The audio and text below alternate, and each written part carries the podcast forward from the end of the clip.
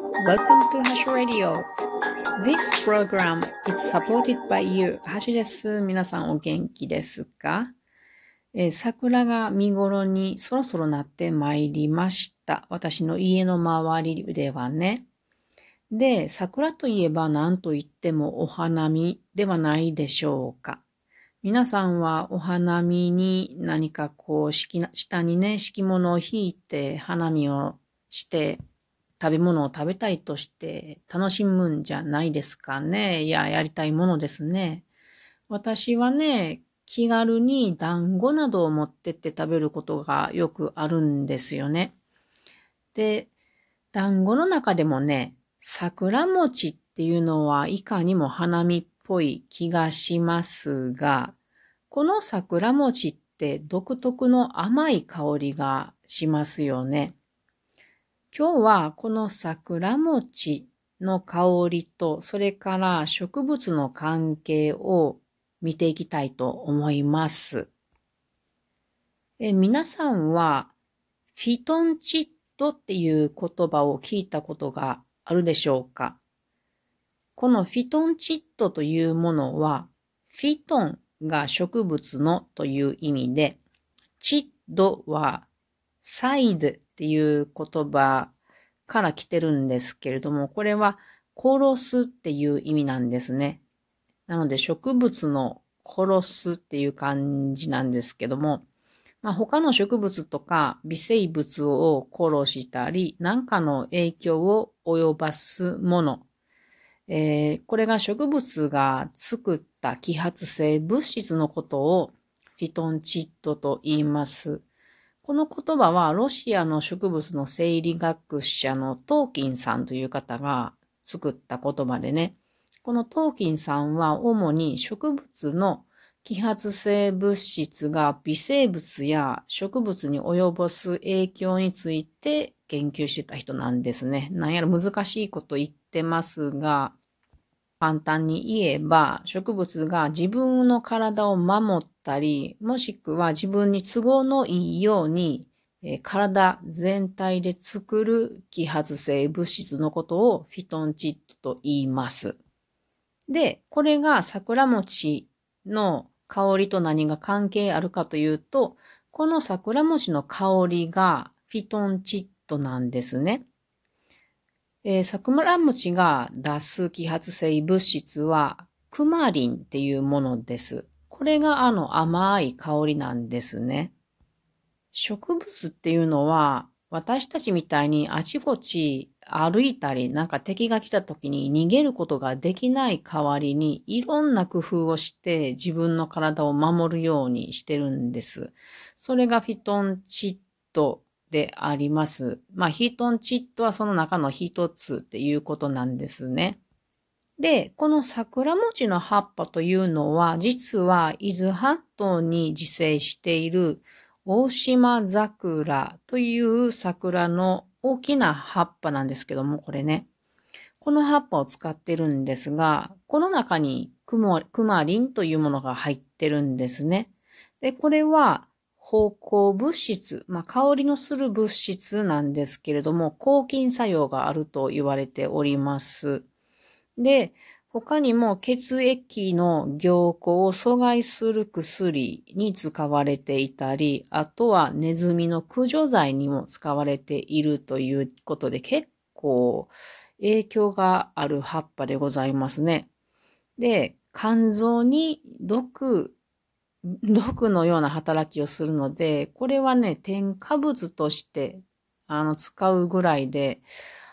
大量に食べたりすると体に良くない毒なのでね、皆さんも葉っぱいっぱい食べないように気をつけてください。で、このフィトンチッドというものは、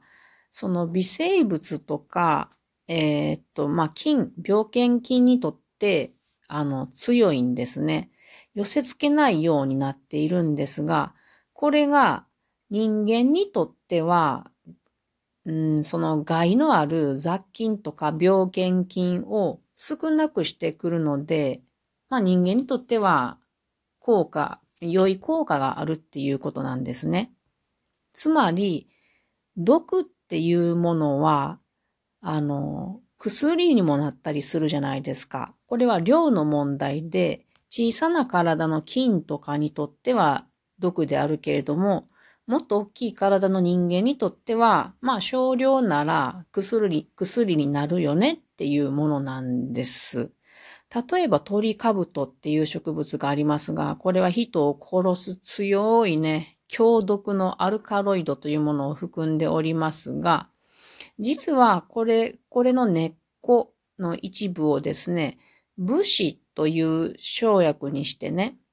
で、えー、漢方薬として使われています。鎮痛とか、あと胸心とか、あと体を温める効果があるので、こんな風に少しであれば毒というものは良い薬になるということなんですね。あの、スタジオジブリの風の谷のナウシカっていう映画が、まあ、有名なものがあります。この中でね、不快という毒の森がありますね。毒を吐き出す植物たち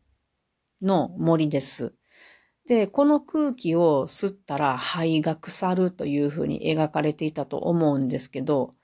これ、フィトンチッドうん。フィトンチッドで言う考えるとその通りなんですよね。私たちの身の回りにある森っていうのは毒の森なんですよね。だけども、私たち人間にとっては、えー、毒、うん、量が少ないから、かえってその菌とかが少ない菌とかが減らされるから、そのフィトンチッドによって。なので、リラックスして私たちは気持ちよくなって、えー、体にいいっていうことでね、あの、森林浴っていうのは体に良いということで進められているわけです。例えば、その植物が出すフィトンチッド、まあ毒ですね。これが神経を麻痺させる毒であれば、作用が弱い、つまり量が少なければ、適度にリラックスすることがすることができるということ。反対に神経を興奮させる毒であれば、えー、作用が弱ければ適度に元気にさせてくれるっていう風な効果があるんですね。なので、私たち人間は、この、えー、植物が作っている揮発性物質を様々なことにうまく利用してきています。皆さんの生活の周りにもそのようなものがたくさんある。というか、そればっかりだっていうことが言えると思います。まあ、先ほどの桜餅もそうですけども、他にもね、例えば、ヒバの家には蚊が寄らないとかね。あと、クスノキのタンスは防虫剤がいらないとか。あと、うん、昔よく使っていた小脳というものは、クスノキの根っこのエキスを集めたものですね。あと、寿司屋のネタケースに、あの、回転寿司じゃないですよ。あの、なかなかいけない、本当の握ってくる寿司屋さんのね、ネタのケースには、サワラの歯が引っ張あ引いてあるとか、それも抗菌作用があるとか、まあ、腐りやすい生物の鮮度を保つ保つために、こういった植物の抗酸化力を活かしてるんですね。まあ、身近なところで考えてみるとと、ちまきは笹の葉で巻いてあったり、あと、かしわま、かしわ餅もそうですね。あと、柿の葉寿司もそうだし、あの、軽木って言うんやったっけな、強木って言うんやったっけな、あの木を、ヒノキなどの木をですね、薄くスライスしてですね、それでこう、あの、なんだ、食べ物を包んだりとか、あと岐阜で言ったら朴葉寿司とか、朴葉焼きとか、まあそんなもの全部フィトンチッドの効果を利用しているんですね。あと私で言うと、私はトイレ掃除はですね、あの、自分で作った、うん、洗剤じゃないけれども、まあ、水とクエン酸の粉と、あと、ユーカリもしくはミントの、えー、精油を2、3滴落としたものをトイレ掃除に使っておりますが、これもその、えっ、ー、と、悪い雑菌などを除去してくれる効果があるので、これを使っているわけです。まあ、このフィトンチッドというものはですね、本当に人間にとっては良いもの、良い効果が本当にあります。えー、脳内のアルファ波の発生を促し、精神を安定させる。ちょっとこれ私、棒読みで あの読んでますが。あと、ストレスホルモンを減少させる。あと、血中の抗がんタンパク質を増加させる。など、など、など、など、たくさんありますので、まあね、身の回りのもので人工香料を使うよりも、こういった本物の持つ、えー、なんだろうね、効果を使うなどした方がいいんじゃないかなと思います。あと、プラスチックのものを使うよりも、あの、木のものを使うとかね。例えば、まな板であるとか、あの、木のお皿であるとかも、これが効果があると思う。それから、昔はね、まあ本当に木のものばっかり使ってましたけども、ね、昔、けどもって私もよく知らんけど、あの、例えばお弁当箱ね、曲げわっぱなど、そんなんもね、いいんじゃないかなと思いますね。